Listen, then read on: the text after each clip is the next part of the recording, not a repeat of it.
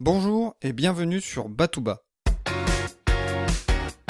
Ensemble, redécouvrons les bases de la culture générale avec enthousiasme et simplicité. Je m'appelle Emmanuel et je suis là pour vous transmettre mon goût et mon plaisir d'apprendre.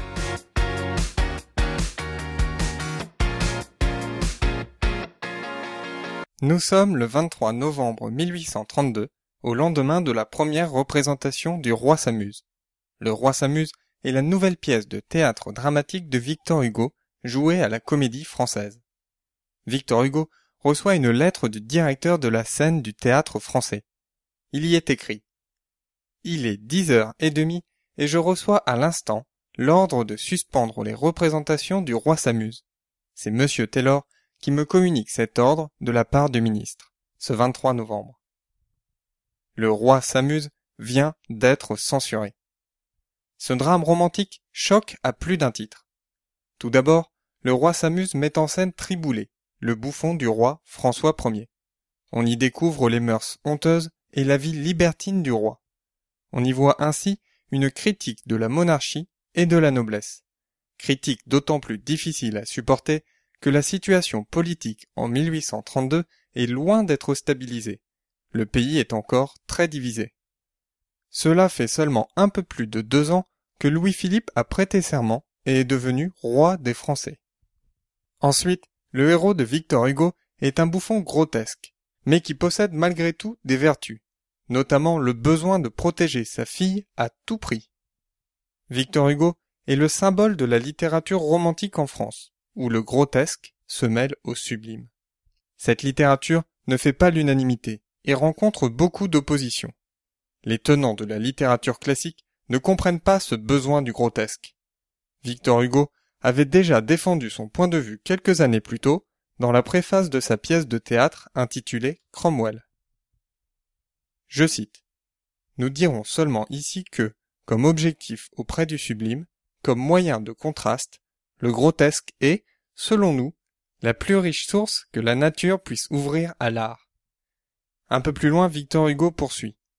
Et il serait exact aussi de dire que le contact du difforme a donné au sublime moderne quelque chose de plus pur, de plus grand, de plus sublime enfin, que le beau antique. Et cela doit être.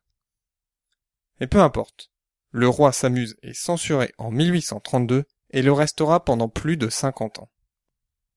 Traversons maintenant les Alpes et rencontrons Verdi. Verdi est un compositeur d'opéra hors pair. À travers sa musique, il met tous les Italiens d'accord et leur donne un sentiment d'unité, au point que Verdi deviendra un symbole de l'unité italienne. On utilisera même son nom comme slogan politique. Viva Verdi pour Viva Victor Emmanuel, roi d'Italie. Une Italie unifiée et non pas divisée en royaumes ou provinces. Mais dans un premier temps, l'unité italienne échoue lors de la révolution de 1848, ce qui fait que Venise est encore sous la domination autrichienne au moment où la Fenice, l'opéra de Venise, commande une œuvre à Verdi en 1850. À cette époque, Verdi est déjà un compositeur renommé, notamment grâce à l'opéra Nabucco écrit pour la Scala de Milan. Cette renommée permet à Verdi d'avoir le choix du sujet. Verdi va alors choisir une adaptation du Roi s'amuse de Victor Hugo. Afin d'échapper à la censure autrichienne, le drame de Victor Hugo est remanié. On ne parle plus du roi de France, mais du duc de Mantoue. Triboulet est renommé Rigoletto, et enfin, certaines scènes sont transformées, voire tout simplement supprimées. Rigoletto va être un franc succès, et sera repris dès les années suivantes dans plusieurs grands opéras d'Italie, puis d'Europe. Rigoletto va devenir, avec le Trouvert et la Traviata, l'un des opéras les plus connus de Verdi. Un morceau en particulier va retenir notre attention. Je suis sûr que vous avez déjà entendu l'air de la Donna et Mobile, que l'on pourrait traduire par souvent femme varie. Je vous laisse avec l'interprétation de Luciano Pavarotti et du London Symphony Orchestra, publié en 2005 par le label Decca dans l'album Luciano Pavarotti The Best.